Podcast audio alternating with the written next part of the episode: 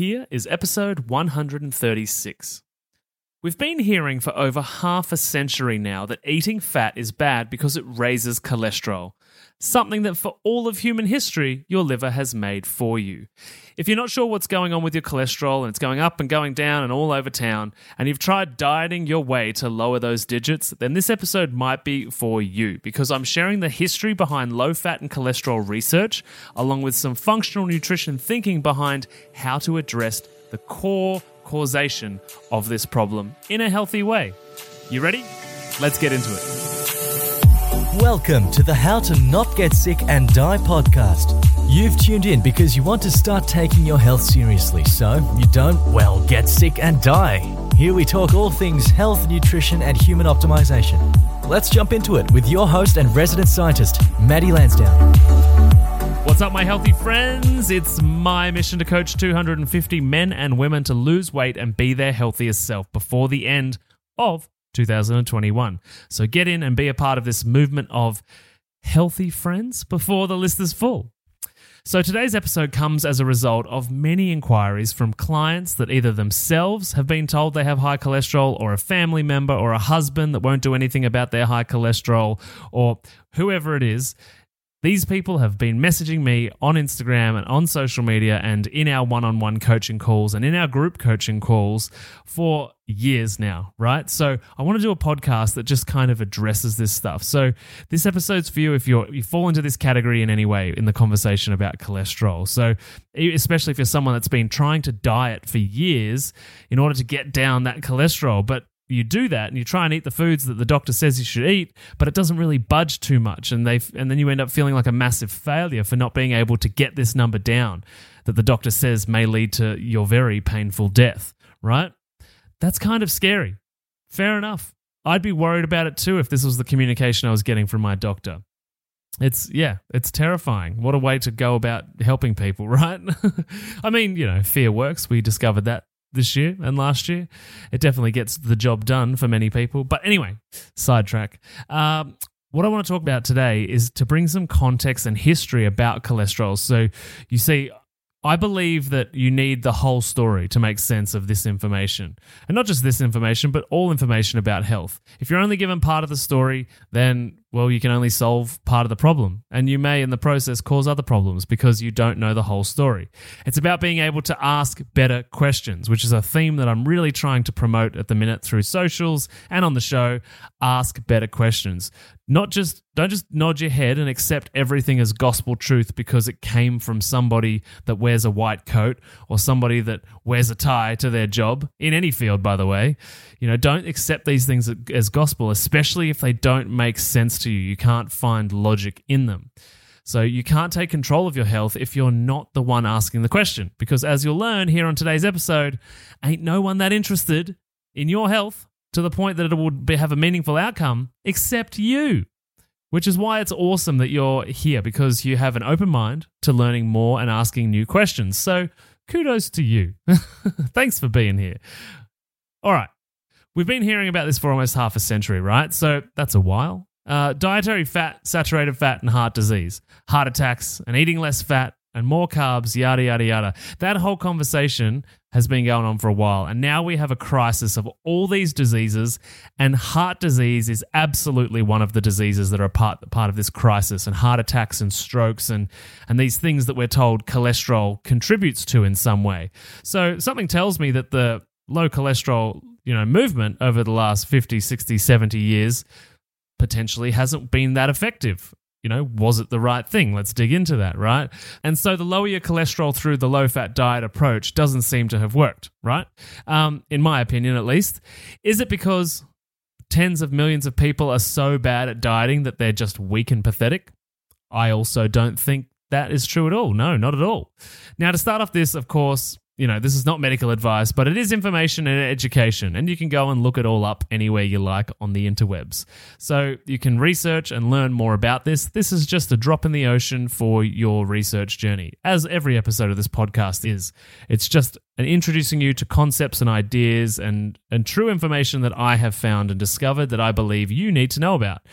And so, this is a conversation that has been long debated between the medical world and the natural health world. And finally, in the last 10 years, maybe even 15, we're finding that doctors are coming out and speaking up against the inaccurate research surrounding cholesterol and whether it being high is a legitimately concerning risk factor for heart attacks or heart disease. Now, there are actually doctors that have been protesting this information since the very beginning in the 1950s, but they were often written off as quacks because they didn't agree with the literature that the most robust medical research establishments were producing. Might I add, this is coming from a time where they had pregnant women, athletes, and medical doctors spruiking the health benefits of smoking cigarettes. In fact, they used to advertise cigarettes to pregnant women because it would reduce the size of the baby and therefore childbirth might not be so bad. Oh, sounds like we're coming from a trustworthy place. so, obviously, you're a quack if you're not falling into line with the medical narrative way back then, and, well, we know that's true today as well, with the amount of censorship. So, quick bit of background. And this really is a quick version, so there's a lot of context and bits and pieces missing here, but I want you to understand generally the journey that this narrative has been on because it means we'll all understand where we are today, which then gives us the uh, motivation and incentive to do things differently, right? So in the 1950s, science researcher Ansel Keys produced the seven country study, which showed an almost perfect relationship between diet and heart and vascular disease risk. And in essence, what they found was that the higher the fat in the diet, the higher the risk of cardiovascular disease or cardiovascular events. And so off began the low fat narrative. And remember, this is the 1950s, right? This is a while ago. Uh, so off it, off it went.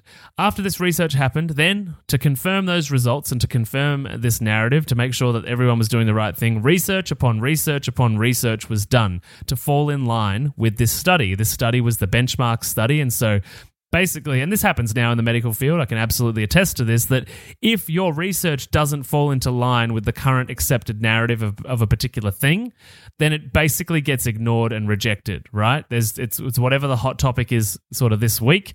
Um, and there's so much research and articles out there that have been done, produced, put on the internet that disagree with mainstream narrative on every topic you can imagine, and it's just blatantly been ignored because it doesn't suit the current status quo of the medical field.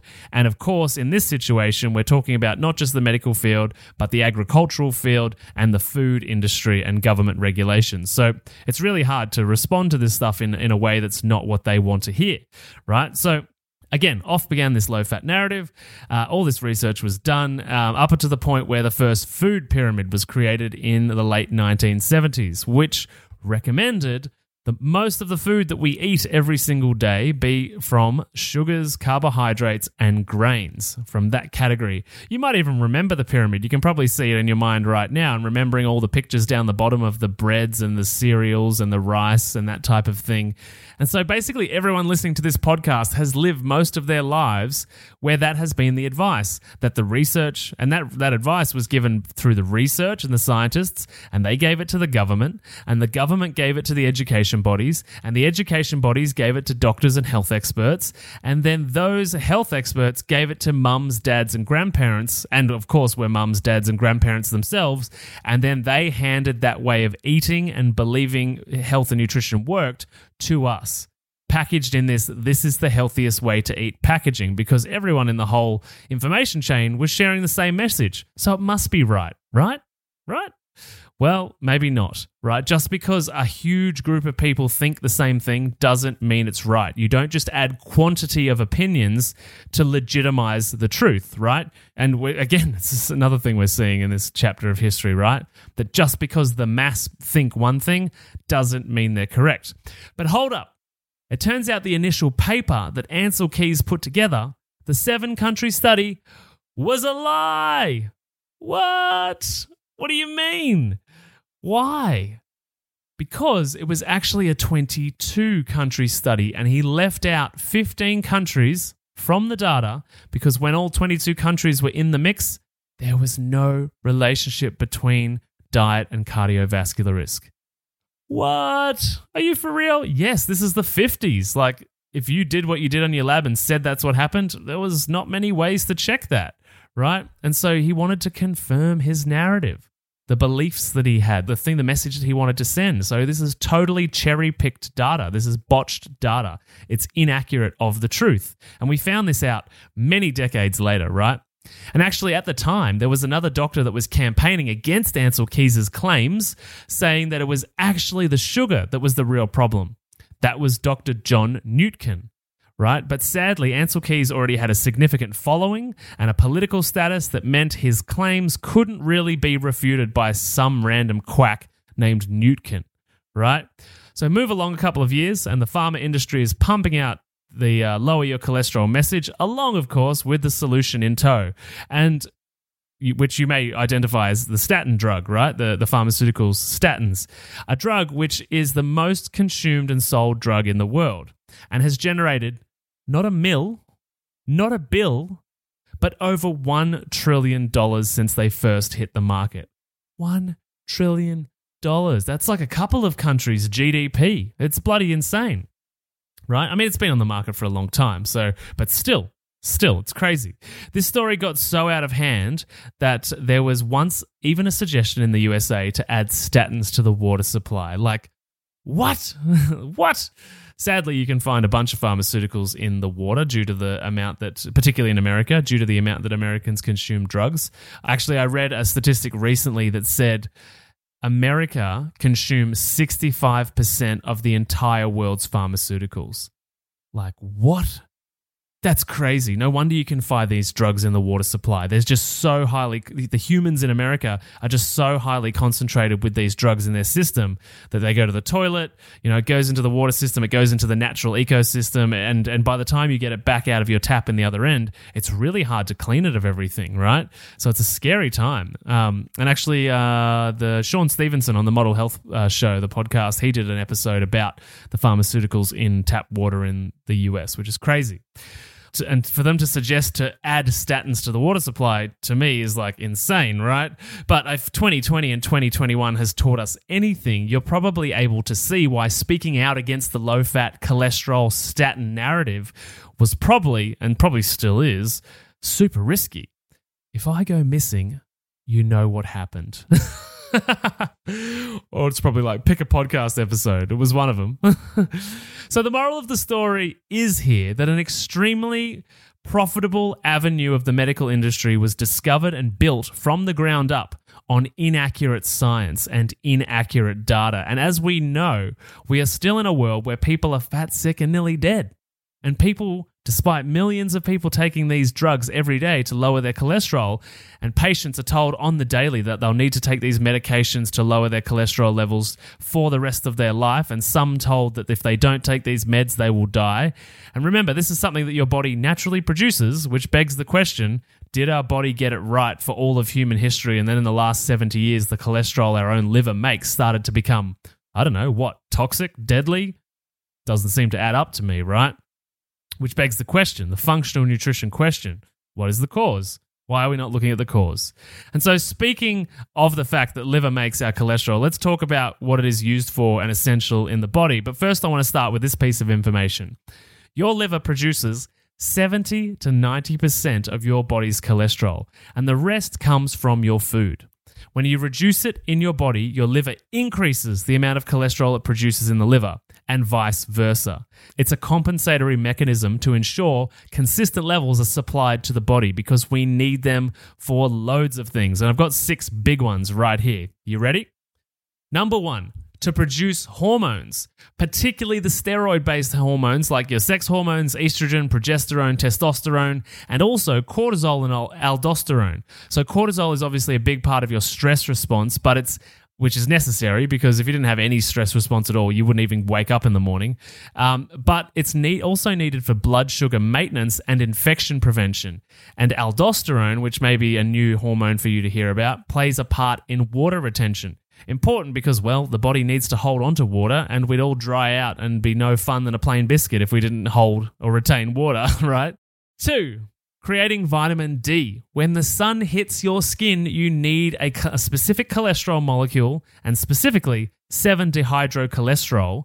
You need that molecule there to be able to react with the light, then become the version of vitamin D that your body needs. Without cholesterol, this process is simply not happening. And we know vitamin D deficiency is very common and associated with a f- like a whole host, a feature, uh, and it's a feature of many common diseases and illnesses. So cholesterol is essential for life. So if we're reducing the cholesterol, does that mean we're forcing ourselves into a vitamin D deficiency? Vitamin D deficiency, which is related to all these diseases. That's a good question to ask, right? These situations are multifaceted, hence the functional medicine and functional nutrition. There's so many moving parts. We can't look at these things in isolation. Number three, supporting digestion. Okay. So we need cholesterol to break down fat, which is why it is not uncommon that people with cholesterol lowering medication can develop gut problems like bloating, diarrhea, IBS, uh, you know, simple pain when they put food in at all, uh, and things like that IBS, IBD, SIBO. So it breaks down the larger fat molecules. What it's meant to do, cholesterol, is it helps break down big fat molecules that you consume in the diet into smaller ones for transport across the gut barrier. With not enough cholesterol, we then have impaired f- or fat malabsorption or Im- impaired fat absorption because these molecules are lowered. They're in less abundance, which means you're going to have problems uh, absorbing the, or you're going to have a reduced capacity for absorbing fat soluble nutrients like your A, D, E, and K. Um, and also, going to the toilet is going to be less fun because you'll have to pump out that fat through your poop, which means that it's sticky, it's gross, it's like it's there's lots of wiping and lots of mess. It's never good, right? So this is another reason we need it to support digestion. 4. Immune health. Without enough cholesterol in your blood, you'll have a reduced capa- capacity to fight infection, and the lower it is, the more you'll more likely you'll be to get sick and for the sickness to last longer than if you had healthy levels of cholesterol. Next one. 5 the cell wall. So, the reason that your body is held together and you're not just a pool of stuff on the floor is because all of your cells have membranes and cell walls. So, cholesterol is an important part of the structure of the membranes that encase our cells, that hold them together, and the membranes that are used inside and out of the cells. And therefore, cholesterol is needed for the maintenance of your current cells, so looking after your cells as they are right now and trying to improve them, and also as building blocks for new cells. And the healthier the cholesterol level is, the more it can assist both transportation and communication of molecules between cells. Six, number six, there's lots more, but we got six today. Six, brain function. So, about 25% of the body's total cholesterol volume is in the brain. Without cholesterol, the nerves and neurons in your brain, and of course the rest of your body, and, and the rest of your nervous system can malfunction and act slower, send inconsistent messages, can lead to erratic moods and behavior that can go as far as being linked to Alzheimer's disease and dementia, which we know are strongly linked to a degradation of the neurons in your body or the, the central nervous system. This also can be the reason for the amazing cognitive benefits of the higher fat diets like low carb or the ketogenic diet. I know a lot of entrepreneurs and high achievers that stay ketogenic because of the mental clarity and decision making improvements, which suggests that these benefits come from the fact that this fat increase, which inevitably, you know, means that we've got cholesterol doing its work, adds benefit to their nervous system, helps improve, maintain, and repair their nervous system. So that's potentially one reason why people stay in this ketogenic state, right? So these six reasons. So these are why we absolutely should not be actively suppressing cholesterol intake. Now, can you have too much of a good thing? Absolutely. I'm never debating that, right? All of the things that exist in the world are legitimate problems. It's just we need to find the line where it's a legitimate problem and we're not looking at the cause of the problem. And another line is where marketing and advertising begin and end, along with financial incentives, right? The water is very muddy, but it doesn't mean that for some people you can't have too much cholesterol and high cholesterol is could be a risk factor for you too, right? It's the same thing with anything, right? Absolutely. The question though is is a higher cholesterol the problem or not? This is why we use functional medicine or functional nutrition thinking because we must take a few steps back and uncover the cause of the high cholesterol. Higher than normal cholesterol is a symptom. It's not the cause, it's not the problem. And because we know that 70 to 90% of your cholesterol is produced in your liver, it's very unlikely to be dietary intake of cholesterol that's the problem. It's only making up that, what, 10, 20, 30%. It's the smaller amount. I'm not, again, not saying that it doesn't contribute to a problem. I'm saying that we need to look for the cause of the issue that makes sense and that has the most impact, right? And fun little side note, by the way, the categories for what constituted high cholesterol were changed the early 2000s, and as you may have guessed, they were lowered, so more people were now classified as having high cholesterol. Therefore, more people to sign up to the medication merry-go-round. Here is the fun bit of that side note though. A documentary put together by an Australian woman that aired on the ABC in 2013 brought to the surface that on the panel of nine reviewers that changed the guidelines, eight of those reviewers had financial ties to statin producing pharmaceutical companies. So picture this, right? Unlocking your potential, conquering emotional eating, and gaining insights directly from a health and nutrition expert such as myself. That's what we do inside the Healthy Mums Collective Facebook group, which is currently free to join. If you've ever felt trapped by food challenges, struggled with maintaining a healthy lifestyle, or yearned for a community that understands the reasons why you've yo yo dieted for years, then there's a new chapter waiting to be written. And this is your chance to start writing it by joining us all on Facebook Lives, on engaging posts that push you out of your comfort zone and into growth, and Q&A sessions with me. All of this works as a platform to begin changing your emotional eating problems for good. Oh, and also, as a special gift, you'll receive my transformative How to Turn Food into Self Confidence ebook. And that's also for free.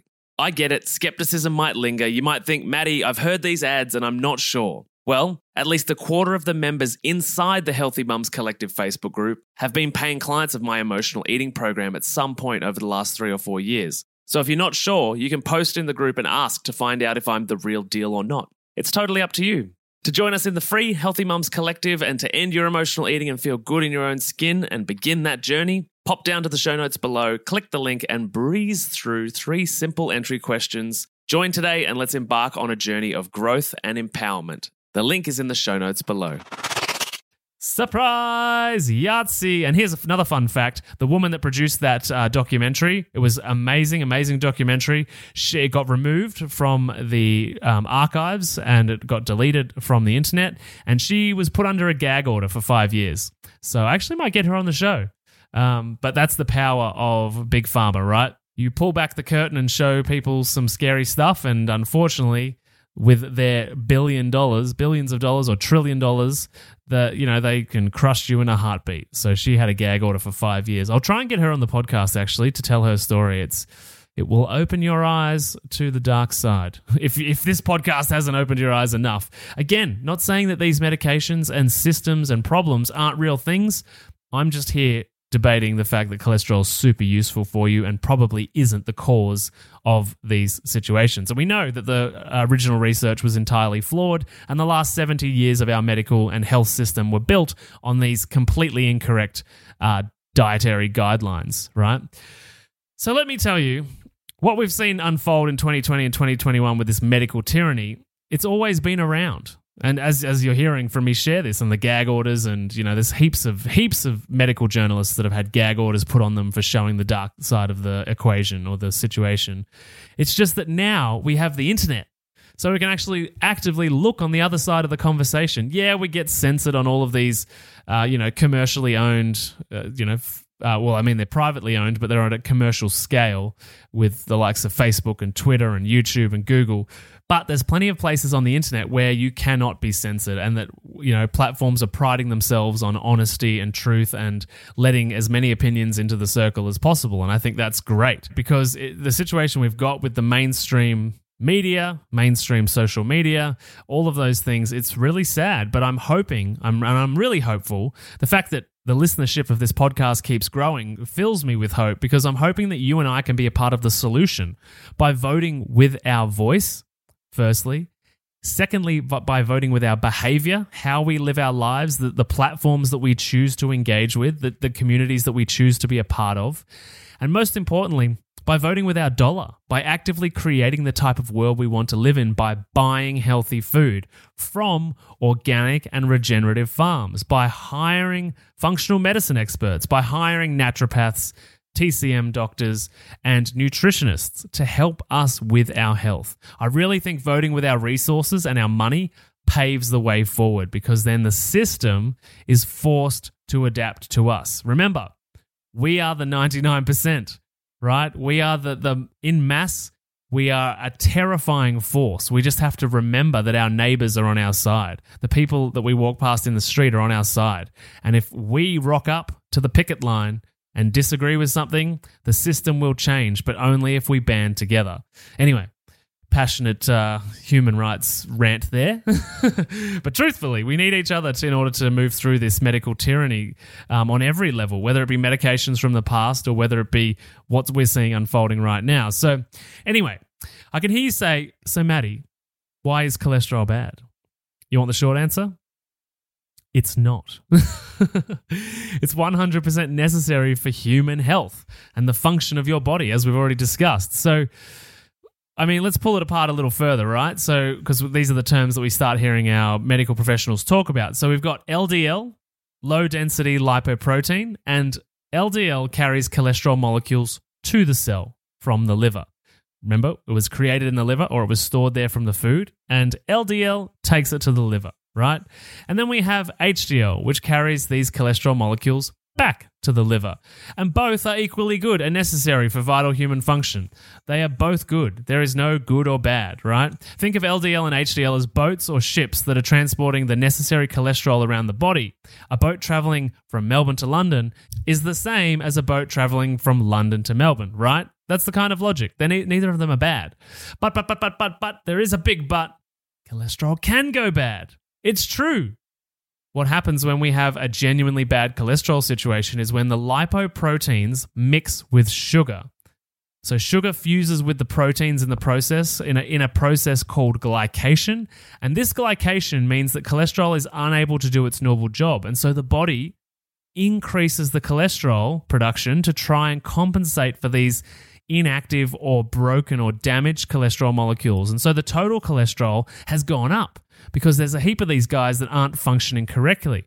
And so that's the reason the body puts it up or it starts to collect more of this cholesterol out of the diet because it's like oh we got the cholesterol's not getting to where it needs to go so we obviously need to produce more when actually these uh these sort of LDL and HDL if you think of them like boats in the way that I kind of talk about talked about them before is that if the boat is damaged and can't offload its cargo then the cell doesn't receive it's relevant cholesterol. And so there's a message that goes to the liver that says, hey, we didn't get the cholesterol, produce more, produce more. And there's heaps. But these boats between Melbourne and London, if we will, if we'll keep going with that example, these boats aren't docking. They're still in the system, but they're not docking. And so we've got this situation where cholesterol goes up, right? And remember, these are simplified versions of what's going on, uh, just so you can get a general idea, right? So these glycation events happen when sugar fuses with protein in the process called glycation. And so you might have heard of glycation in the terms of AGEs or AGEs, uh, advanced glycation end products. These are a family of compounds that play a role in a bunch of chronic diseases and aging. And we know that aging in the skin is closely linked to these glycation events which is really the measure of whether you look old or not, right? The more ages you have in your face, the more you look aged. The irony, right? There's even a theory that if you could slow or stop AGE production, advanced glycation end products, from being produced in the body, you would never age. Hook me up with that deal, right? I want to look delicious forever. that was a bit self indulgent, but hey, I'll take it. Um, so, we need to stop these sugars mixing with the proteins in our body and damaging them because when when an AGE event occurs, it leads to the molecules and cells being in an oxidative state. And there are free radicals produced, which we discussed in depth on episode 130, titled Why Free Radicals Are Destroying Your Cells. And so when these cells become oxidative, they then release inflammation because they're damaged and they're signaling to the body that they need to be recovered, digested, recycled, or repaired. And they're not in their optimal state. And we know that an accumulation of inflammation leads to a laundry list of possible illnesses and disease consequences, right?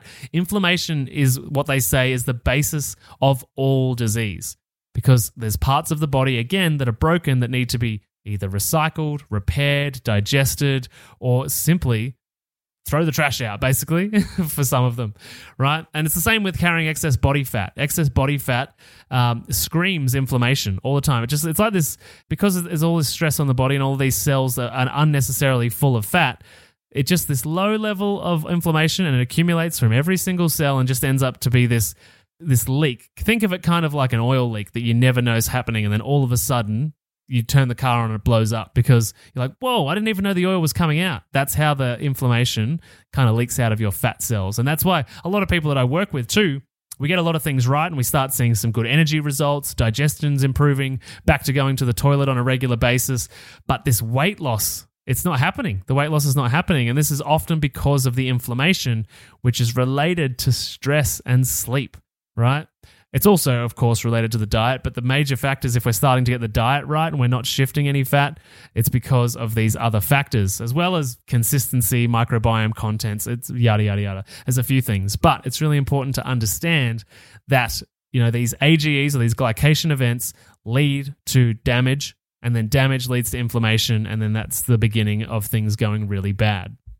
And so, how does this all tie in together? Okay, so the question is, why is my cholesterol high?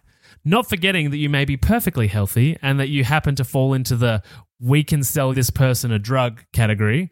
But we're going to go back down the chain to find what caused the event. And this is always a good question to ask a doctor. What could the cause of this be? Because often you can fix the cause for a very low price as well, right? As long as you know what the cause is. So, in my experience, what could cause this problem of high cholesterol? Well, situations and experiences that produce AGEs, produce glycation, and produce damaged cells. So we've got smoking, emotional stress, whether it be money, relationships, kids, work, life. You know, you're one of those people that can never relax, never chill out. You're highly strung. This is, means that your stress hormones are raised all the time. High sugar diets. High sugar diets are catastrophic. Eating lots of manufactured foods. Remember, anything in a bag, a box, or a can is likely not good for your biology.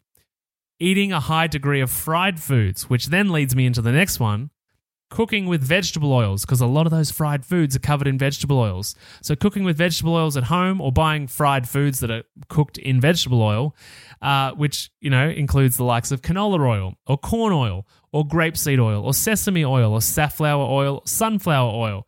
There's a heap of these, right? These oils that are that are devastating. And of course, there are going to be some people that have a genetic predisposition to high, have higher cholesterol, be it for good or be it for bad. They might just run their body like that and they actually have no symptoms and no problems, and that's okay. And there's some situation where that high cholesterol is going to be disproportionate to all of the other things in their body because of a genetic predisposition. But studies show that this genetic predisposition is not super common. So it's not likely that you have it. Although, if you do, obviously do something about it. Um, but it's one of those things that, you know, most people are being told that it's their diet that is the problem, right? Which obviously by this podcast, I don't totally agree that it's dietary cholesterol causing the high cholesterol. I think it is the nature of the diet, which is causing damage to the body, which means cholesterol can't do its job properly. So that's that's the message that I want to get across today. That and a lot of these things we can fix, right? You know, you can stop smoking, you can start managing your stress, you can improve your diet, you can reduce the amount of inflammatory foods that go into your body, you can stop eating fried foods. And when I say fried food, I don't just mean chicken and hot wings. Like everything, Indian food is cooked in mountains of vegetable oil. Chinese food, most Asian food, mountains of vegetable oils are used in the process. So a lot of these restaurants, even though you feel like you're at a restaurant and they must be a little bit better than everybody else, well, you should ask the waiter what oils do they cook with because it's very likely they use the same oils as the likes of your fast food outlets that you know everybody loves to go to because it's quick and easy and delicious right because a lot of these foods are loaded with these oils that cause these glycations these glycation events in our body right? So for the most part this high cholesterol is a symptom. It's a result of something causing the problem which we can change. I believe we can change by upgrading your diet, your lifestyle to something that helps you fuel your body and not age it. See what I did there? Age it. Um, so I hope this explained why cholesterol is not necessarily something to be feared and how finding the cause really is the best solution because most causes are something that you can actively do something about, and often with very little investment. All right, gang, we're going to wrap this up. We're probably going to have to do a few cholesterol uh, episodes. There's a lot to learn in this conversation because we've been programmed in a particular way uh, for 70 odd years. so, if you know someone that needs to hear it, please share. Share this episode with a friend or a loved one so that you can get yourself or themselves on the way to becoming one of our healthy friends. And of course, if you love this episode, chuck it on your social media story uh, on Instagram or Facebook or LinkedIn. Give me a tag at Matty Lansdown and we'll be able to connect and I can share your share with everybody, which is awesome. All right, I will see you on the next episode. Bye. Thanks for listening to the How to Not Get Sick and Die podcast. If you love this episode and health information is your thing, then please consider subscribing to the show. And when you're done, head over to iTunes, Google Podcast, or whichever app you use, and we'd be grateful if you could leave us a five star rating and write a review sharing your opinion on the show, as it really helps the podcast grow. Thanks so much, and I'll see you on the next episode.